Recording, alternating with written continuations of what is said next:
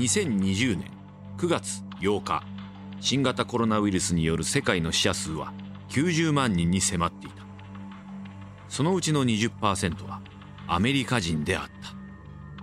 死者数で世界で最も甚大な被害を受けていた国はアメリカだった。メリーランド州シルバースプリングのオフィスでアメリカ食品医薬品局 FDA 長官のスティーブン・ハンは E メールをチェックしている。ハーンは白いあごひげを蓄えたスキンヘッドの主要学者である。彼が FDA を率いるようになったのは2019年12月からでちょうど新型コロナウイルスが広まり始めた頃と重なる。同僚が彼のオフィスに入ってきてハーンは顔を上げた。アストラゼネカのワクチン治験のニュースを見たか？いや。何かあったのか？日曜日に試験を中断したんだ。病人が出たらしい。ハーンは耳を疑った。すでに火曜日だった。しかも彼はほんの数時間前にアストラゼネカ社と電話をしていた。なんだって？でも今朝は何も言ってなかったぞ。その病人っていうのはいや自分で電話して確認する。ハーンはアストラゼネカ社の幹部の一人に電話をかけた。ニュースで治験が中断されたと聞いたがなんでさっき報告してくれなかったんだ？あのそのイギリスの規制当局にもたった数時間前に伝えたばかりで数時間前？だったらこちらにも伝える時間があっただろう。予定ではすぐにでも予定では不十分だ。進展があったらすぐに報告してくれ。安全に関わることについてはなおさらだろう。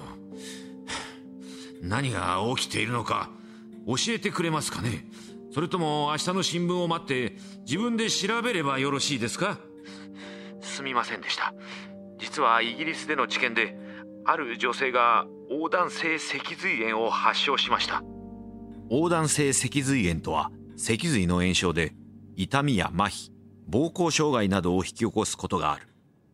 彼女はワクチンとプラセボどちらを受けたのですか？ワクチンです。彼女は回復していますが原因を調査する間世界中の治験を中断します。プラセボとは治験における効果を検証するために使用する実際には効果のない薬。すなわち偽薬である。そしてこうした治験の中断は一般的な対応である。治験中に病人が出た場合ワクチンが原因である可能性が低いと規制当局が確信するまで全てが停止される。ハーンは椅子に座り直した。わかりました。彼女の回復と原因がワクチンでないことを願いましょう。今後は情報共有を怠らないように。そして私たちが許可するまでアメリカでの治験は再開できないということをご理解いただけますね。はい。安全審査の結果は今週末までには届くはずです。数日後ワクチンが女性の病気を引き起こした可能性は低いとの審査結果が出た。翌日イギリスの規制当局はアストラゼネカ社の国内での治験の再開を許可そのすぐ後にブラジルインド南アフリカでも治験が再開された。だが FDA はさらなる証拠を求めている。アストラゼネカはアメリカの規制当局を満足させることができないまま数週間が過ぎた。アメリカでの承認に向けて歩み出していた彼らのワクチンは完全に停止してしまった。アストラゼネカのワクチンはファイザーやモデルナに代わる低コストで流通可能な第3の選択になるはずでアメリカのワクチンの60%を供給する予定だった。だが今やいつになるどころかゴールにたどり着けるかさえ怪しくなっていた。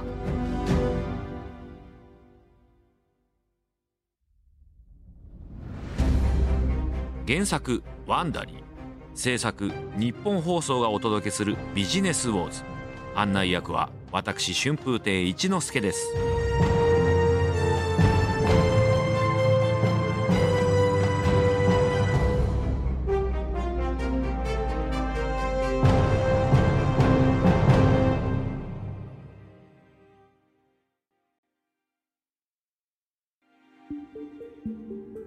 前回のエピソードではトランプ政権のオペレーションワープスピードがワクチン競争を大きく加速させました。モデルナは治験に黒人やヒスパニック系の被験者をさらに増やすように指示されました。そして製薬会社各社は世界に対してワクチンの安全性に妥協を示さないという制約を立てました。そうした中最終段階に来ているそれぞれのワクチンの最初の結果が出ようとしています。しかしアメリカ大統領選挙が本格化する中ワクチンに対する人々の信頼は急速に失われつつありました。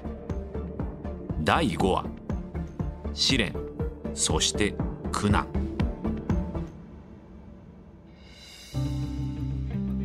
2020年9月29日アメリカ大統領選挙。最初のテレビ討論会が始まろうとしていた。ファイザー社の CEO アルバート・ブーラはニューヨークの自宅でそれを見ていた。画面にはドナルド・トランプ大統領と対立候補のジョー・バイデン元副大統領が互いに睨み合っている姿が映されていた。ブーラにとって今夜ワクチンの話題が争点になることは明らかだった。民主党はトランプ大統領が安全でないワクチンを FDA に承認させるのではないかという不安を煽っている。実際のところ FDA は国民を安心させるために製薬会社に対し追加の試験データを提供するよう求めていた。だがその場合ワクチンの試験結果が選挙までに間に合う可能性はなくなる。焦る共和党のトランプ陣営はこの FDA の方針を覆そうとしていた。もしそれが実現してしまえばワクチンの安全性に対する不信感はさらに高まる。ウーラはとにかく今夜の討論会で事態が悪化しないことを願っているがその望みは薄い。トランプ大統領。あなたは政府の科学者とのやり取りの中でたびたび矛盾した内容を述べたり対立したりしています。先々週 CDC アメリカ疾病予防管理センターの所長であるレッドフィールド博士はワクチンが大衆に行き渡るようになるのは夏頃になるだろうと述べました。あなたは彼が混乱して勘違いしていると言いましたね。そうだね。俺が直接メーカーと話した時彼らはもっと早く準備できると言っていた。あのような人々は命を救うことよりも政治的なことに関心があるみたいだ。ワクチンを国民に行き渡らせるために中心的な役割を担う CDC をトランプが貶めるのを見てブーラに怒りがこみ上げた次に司会者はバイデンに話を振った。世論調査によると人々はワクチンに不安を感じており接種をしたくないという結果が出ていますがあなたと副大統領候補のハリス上院議員はその不安を助長していませんか？先ほどの質問以上のことはありません。あなたが指摘した通りです。トランプ大統領は自分の科学者に圧力をかけ彼らと対立しています。しかしあなたはワクチンの完成はこれは周知のことです。科学者を信用できないとハリス議員は言っています。いやそうではありません。科学者は信頼できます。彼女はそうは言ってません。信頼できるのは彼女は公衆衛生の専門家は口封じされ抑圧されていると言ったのですよ。そうです。それは大統領がやろうとしていることです。ブーラは眉を潜めた。ワクチンをめぐる討論は支離滅裂だった。多くのアメリカ国民が疑心暗鬼になるのも当然だった。怒りで手を震わせながら彼はパソコンを開いた。ファイザー社のワクチンは科学的に認められた時にのみ人々の手に渡るということを従業員や世界に伝えるために彼はキーボードを叩き始めた。火曜日の夜私は多くのアメリカ人と共に大統領選挙の討論会を見ました。多くの命を奪っているこのウイルスのワクチンが科学的な事実ではなく政治的な観点で語られたことにまたしても失望しました。人々は当然のことながら混乱しており誰を信じていいのかわからなくなっています。ブーラは一旦手を止めタイピングを再開した。我々ファイザーが背負っている唯一のプレッシャーは何十億もの人々何百万もの企業そして何百もの国家によって託されている希望によるもののみです。だが10月中旬そのプレッシャーはさらに高まることになる。新型コロナの第2波が9月初旬以来感染者数を再び高水準に押し上げていた。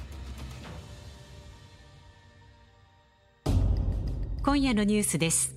新型コロナウイルス感染者数が全国で再び急増しています。水曜日から1日の新規感染者数は連日5万人を超えています。また2日ごとの感染者数が1000人増加している週は20を超えています。現実とは思えない数字が日々更新されていた。連日1000人のアメリカ人が亡くなりその一人一人に全てが一変した家族がいた。全世界の死亡者数は100万人を超えていた。そして事態はさらに悪化することに。ジョンソン・エンド・ジョンソンのコロナワクチンの治験が中断されました。ジョンソン・エンド・ジョンソンによりますと参加していた治験ボランティアの一人に原因不明の病気が発生したということです。投与されたワクチンとの関連性は不明ですが全てが解明されるまで治験は停止されることになりました。この中断によりジョンソン・エンド・ジョンソンの株価は一瞬にして2%下落。これでジョンソン・エンド・ジョンソンとアストラゼネカのアメリカでの治験はどちらも暗礁に乗り上げる形となった。これはアストラゼネカにとって特に大きな痛手だった。夏の初め頃彼らのワクチンは一番に承認を得られる見込みだった。だが現在イギリスでの治験参加者の病気はワクチンが原因ではないと FDA が認定するまでアストラゼネカはアメリカでの治験を再開することができず何週間もの停滞を余儀なくされていた。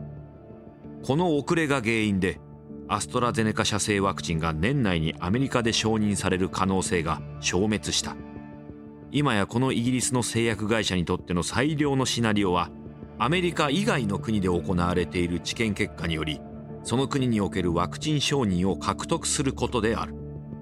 FDA がアストラゼネカとジョンソン・エンド・ジョンソンの治験を再開する許可を出したのは10月下旬になってからだった。その頃にはファイザーとモデルナははるか遠く先を進んでいた。彼らは十分な数の被験者によるコロナ感染率のデータを待つのみである。データさえ揃えば最初の試験結果が手に入る。そしてウイルスが再び猛威を振るい始めていたことによりその時は想像以上に急速に近づいていた。11月8日日曜日。コネチカット州にあるファイザー社のオフィスで CEO のアルバート・ブーラは一人会議室に入りノートパソコンを開いた。手のひらの汗を拭きウェブ会議にログインした。ドイツのバイオンテック社が自社のワクチンを市場に出すためにファイザー社に協力を仰いでから10ヶ月が経っていた。以来ファイザー社は20億ドル以上を投じワクチンを臨床試験に通し製造にこぎつけていた。ついにその全てが報われるか水泡にキスかが告げられる時が来た。目の前のスクリーンにはワクチンの治験結果を管理する独立委員会の統計学者が映っている。ブーラさんこんにちは。始めてもよろしいでしょうか？ブーラはこの男の冷たいほど無表情な顔から彼が詳細な説明を省くタイプの人ではないことを読み取った。もちろんです。お願いします。では始めます。先週の日曜日治験参加者のうち94人目となる新型コロナウイルス感染者が確認されました。そこで試験プロトコルに沿って試験から得られた最初の調査結果をまとめ分析しました。これらの統計学者の一切の抑揚もなく淡々と話し続ける姿にブーラはもどかしく足をゆすっている。ブーラにとって前置きなどどうでもよかった彼が一番気になっているのは彼らのワクチンの運命を決める統計値である。その数字は有効性と呼ばれ新型コロナウイルスに感染するリスクをワクチンがどれだけ減らすことができるかを示す指標である。例えば有効性が0%であればワクチンによる効果は全くない。有効性が100%であれば感染リスクが完全に排除される。そして FDA は有効性が50%以下のワクチンは承認しないことになっている。有効性だけが重要であるわけではない。いかに重症化を抑えることができるか予防効果がどれだけ持続するかそして年齢性別人種 BMI によって結果が異なるかどうかも重要なポイントである。だが有効性が低ければワクチンはゴミ箱行きとなりファイザーは巨大な経済的打撃を受けることになる。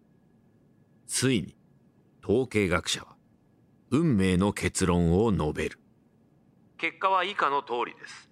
新型コロナウイルスに陽性反応を示した94人の被験者のうちプラセボ群を投与されていたのは90人でブーラが割って入った。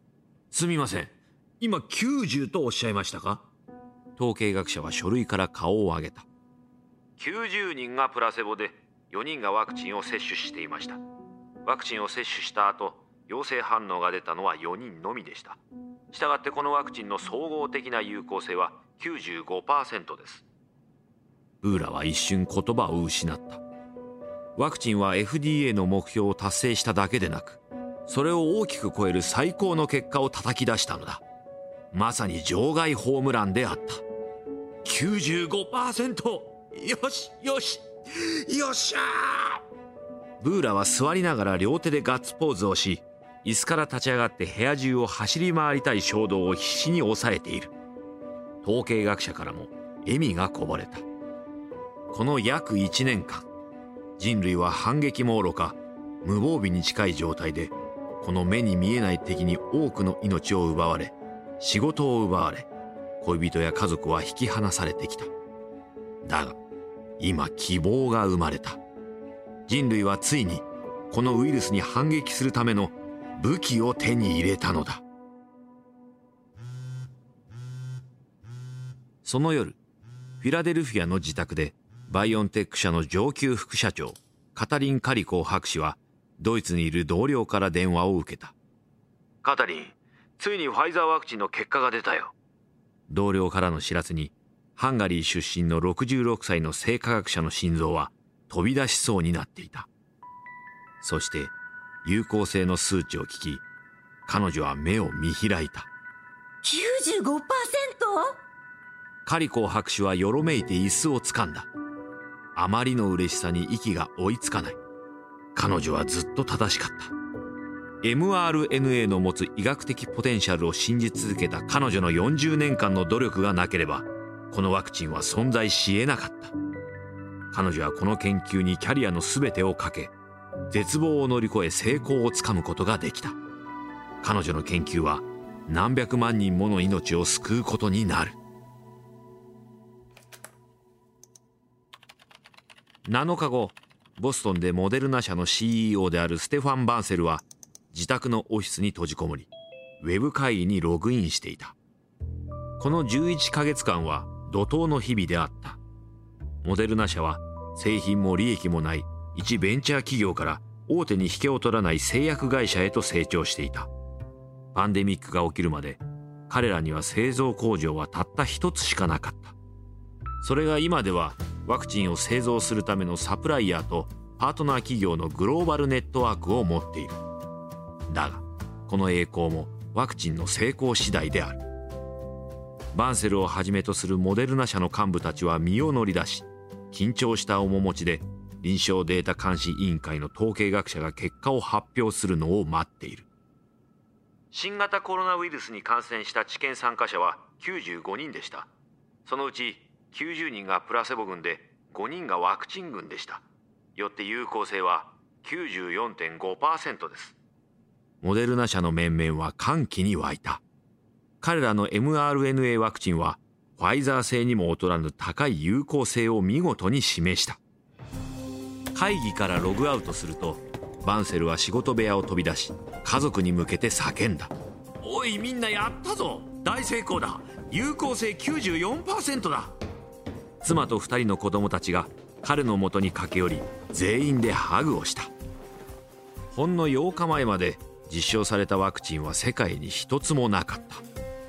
だが今それが2つになった。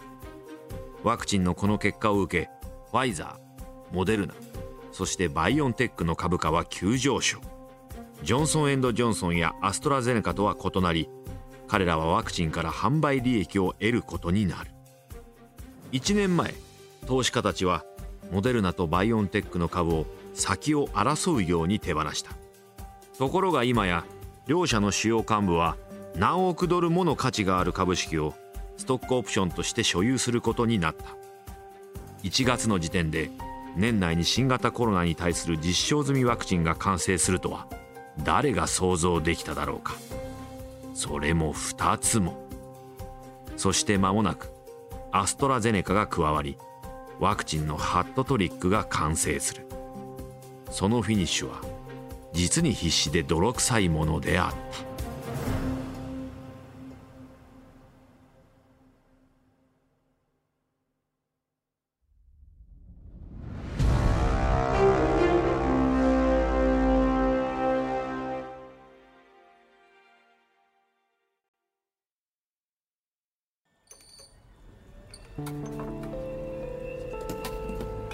2020年5月下旬ファイザーとモデルナの治験結果が明らかになる6ヶ月前オックスフォード大学では2人の科学者が困惑した様子で測定器の数値を見つめている。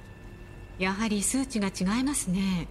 このワクチンに含まれるウイルスの濃度は本来あるべき濃度の2倍になっています。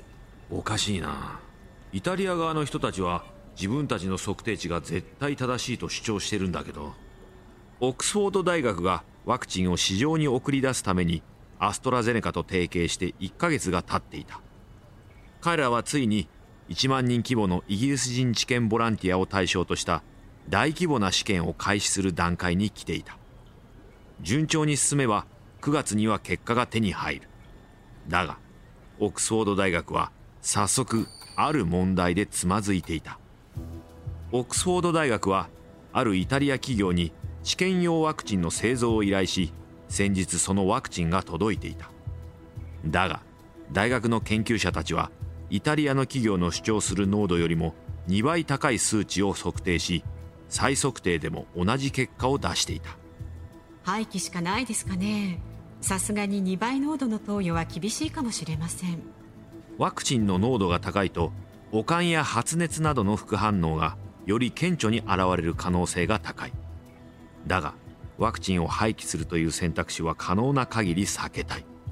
コロナが日々何千人もの命を奪っている中治験を何週間も遅らせることになってしまう。うんもし半分の量を投与したらどうだろう。こちらの数値が正しければそれで規定量になる。仮に間違っていたとしても過剰投与ではなく過小投与だからね。それなら可能かもしれませんねイギリスの医薬品規制当局の許可を得た上でオックスフォード大学は約3000人の治験ボランティアに半分の量の投与をした。だがその後ワクチンに対する一般的な副反応である腕の痛みや発熱などの報告が通常に比べて少なく投与量が少なかったことが疑われた。調査の結果イタリア側が正しかったことが判明。誤りはオックスフォード側にあった。大学の研究者たちは異なる測定方法でワクチン濃度を測定したため間違った数値が検出されていた。それでもオックスフォード大学は規定の半分の量を投与したグループを試験から除外せず正しい量を投与されたグループとどのように結果が異なるのかを調べるために試験を続行した。だが半年後この決定が彼らを悩ませることになる。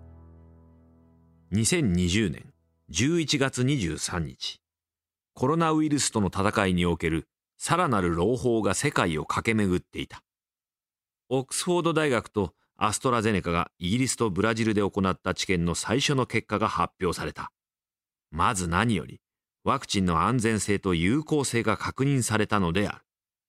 そこまでは良かった。オックスフォード大学とアストラゼネカ社のワクチンは70%の有効性を持ち投与量を調整することで有効性90%のワクチンを生産できることを確認しました。治験ボランティアに高容量のワクチンを2回投与したところ有効性は62%でした。低容量を1回続いて高容量を1回投与した場合有効性は90%に達しました。しかしこのような数値の差が出ている理由は不明です。ファイザーとモデルナの分かりやすい調査結果とは対照的に3つの大きく異なる有効性を示したワクチンの登場は世界を困惑させ疑念を抱かせた。この数字に対し CNN はオックスフォード大学のエイドリアン・ヒル教授にインタビューした。試験成功おめでとうございます。もしよろしければ例のデータについて詳しく教えてください。私たちは2つの異なる免疫療法を試しました。1つ目は同じ量を2回投与する標準的な手法。2つ目は1回目より投与量を増やすという新しいタイプの手法です。まずは半分の量から始め2回目に規定の量を投与しました。そして興味深いことに90%という非常に高い有効性が示されました。だがヒルもなぜ規定量の方ではなく半分量の方の有効性が高いのかわからない。そんな時アストラゼネカ社は試験参加者への半分量の投与は誤りであったという驚きの事実を明らかにした。一方オックスフォード大学はミスではなく意図的な決定だったと主張。PR としては最悪の方向に進み世界で3番目に有効性が実証されたワクチンの誕生という喜ばしいニュースは完全に霞んでしまった。だが試験の結果は承認を保証するものではない。ワクチンメーカーは世界の医薬品規制当局という最後のハードルを乗り越えなければならない。そしてその最難関がアメリカ FDA である。ヨーロッパの規制当局は製薬会社が提示した結果を精査する傾向が強い一方で FDA は試験の元データを要求し自らの手で手間のかかる分析を行う。FDA の徹底調査を最初に受けたのはファイザー社のワクチンだった。何週間もかけて FDA は分析を続けついに12月10日。ワクチンを調査する独立委員会が会合を開き最終結論について話し合った。8時間にも及ぶ議論の末委員会は決定を下した。今日のニュースでは新型コロナウイルスとの戦いにおける大きな進展についてお伝えします。FDA の諮問委員会はファイザー社製ワクチンの緊急使用許可を勧告することを決定いたしました。昨日のコロナウイルスによる死者数は1日としては過去最高の3000人以上に達しています。このような状況の中でアメリカ初の新型コロナウイルスワクチンがついに完成しました。2020年12月13日日曜日。ミシガン州ポーテージにあるファイザー社の巨大な新型コロナワクチン工場の稼働準備は万端である。FDA からの緊急使用許可によりファイザーはワクチンを人々に届けようと全力で動き出していた。ある一角ではまるで宇宙服のようないでたちの作業員がタンクにパイプを接続している。タンクの中身はミズーリ州とマサチューセッツ州のファイザー社工場が何週間もかけて準備した mRNA だ。mRNA は迷路のように張り巡らされた細いパイプを通り小型ミキサーに入っていく。ミキサーの中で mRNA は別の工場で作られた保護用の脂肪粒子に組み込まれワクチンが作られる。ワクチンが完成すると何万個もの空の小瓶がガラガラと音を立てながら生産ライン上に運ばれ満たされていく。工場の搬入口ではフォークリフトが UPS や FedEx の超大型トレーラーに何万回分もの投与量が入った箱を積み込んでいる。そしてワクチンを積んだ超大型トレーラーが続々と工場の門を出ていった。トレーラーが出発すると警察の護衛車両がライトを点滅させサイレンを鳴らして道を確保した。走り出しとともに箱の中の追跡装置がファイザー本社にリアルタイムでデータを送信し彼らはこれにより常にワクチンの位置や状態を把握することができる。トレーラーが次々と空港に押し寄せ多くの人々の命を救う積み荷が飛行機に移されファイザー社製のワクチンはアメリカの隅々にまで届けられる。翌朝全国各地の病院でアメリカ人で初めて接種を受ける人々が自分の番を待っていた。そして年内にはモデルナのワクチンも接種が開始される。大統領選挙も終わりワクチンに対する人々の不信感は薄れていった。9月に行われた ABC ニュースの世論調査ではワクチンを接種したいと答えたアメリカ人はわずか半数だった。今では84%の人が接種を希望していた。科学の逆転劇である。ウイルスとともにワクチンに対する不信感もどんどん後退している。終わりはすぐそこまで来ている。だが南アフリカで一人の科学者がこの戦争はまだまだ終わらないことに気がつく。次のエピソードではコロナウイルスの変異株が発見されます。そしてファイザーは中南米諸国に対しワクチン提供にあたり厳しい条件を突きつけます。世界各国はワクチンを確保するために熾烈な競争を始めます。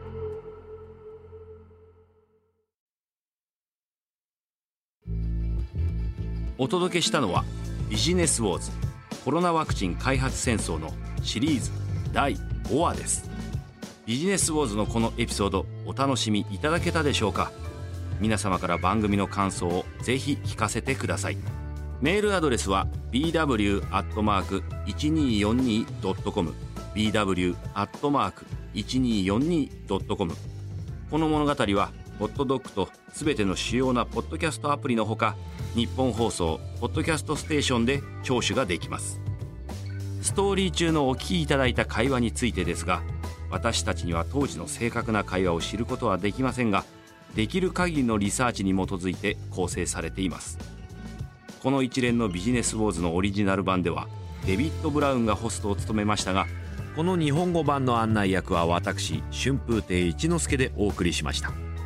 声の出演は犬山犬子増山さやか飯田浩二原作トリスタン・ドノバン。シニアプロデューサー及び編集長カレン・ロー。編集及びプロデューサーエミリー・フロストサウンドデザインカイル・ランダル協力プロデューサーケイト・ヤングプロデューサーデイブ・シリングエグゼクティブプロデューサージェニー・ローワー・ベックマンとマーシャル・ルーイワンダリーのコンテンツとして制作されました。